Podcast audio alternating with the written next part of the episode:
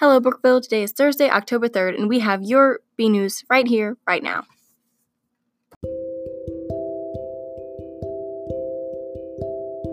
Here's your club news. Hello, members of Club de Español. We will be having a meeting slash hangout today at 4:30 in the senior parking lot. We will have games, food, and music. Afterwards, we will go to the volleyball games. See you there.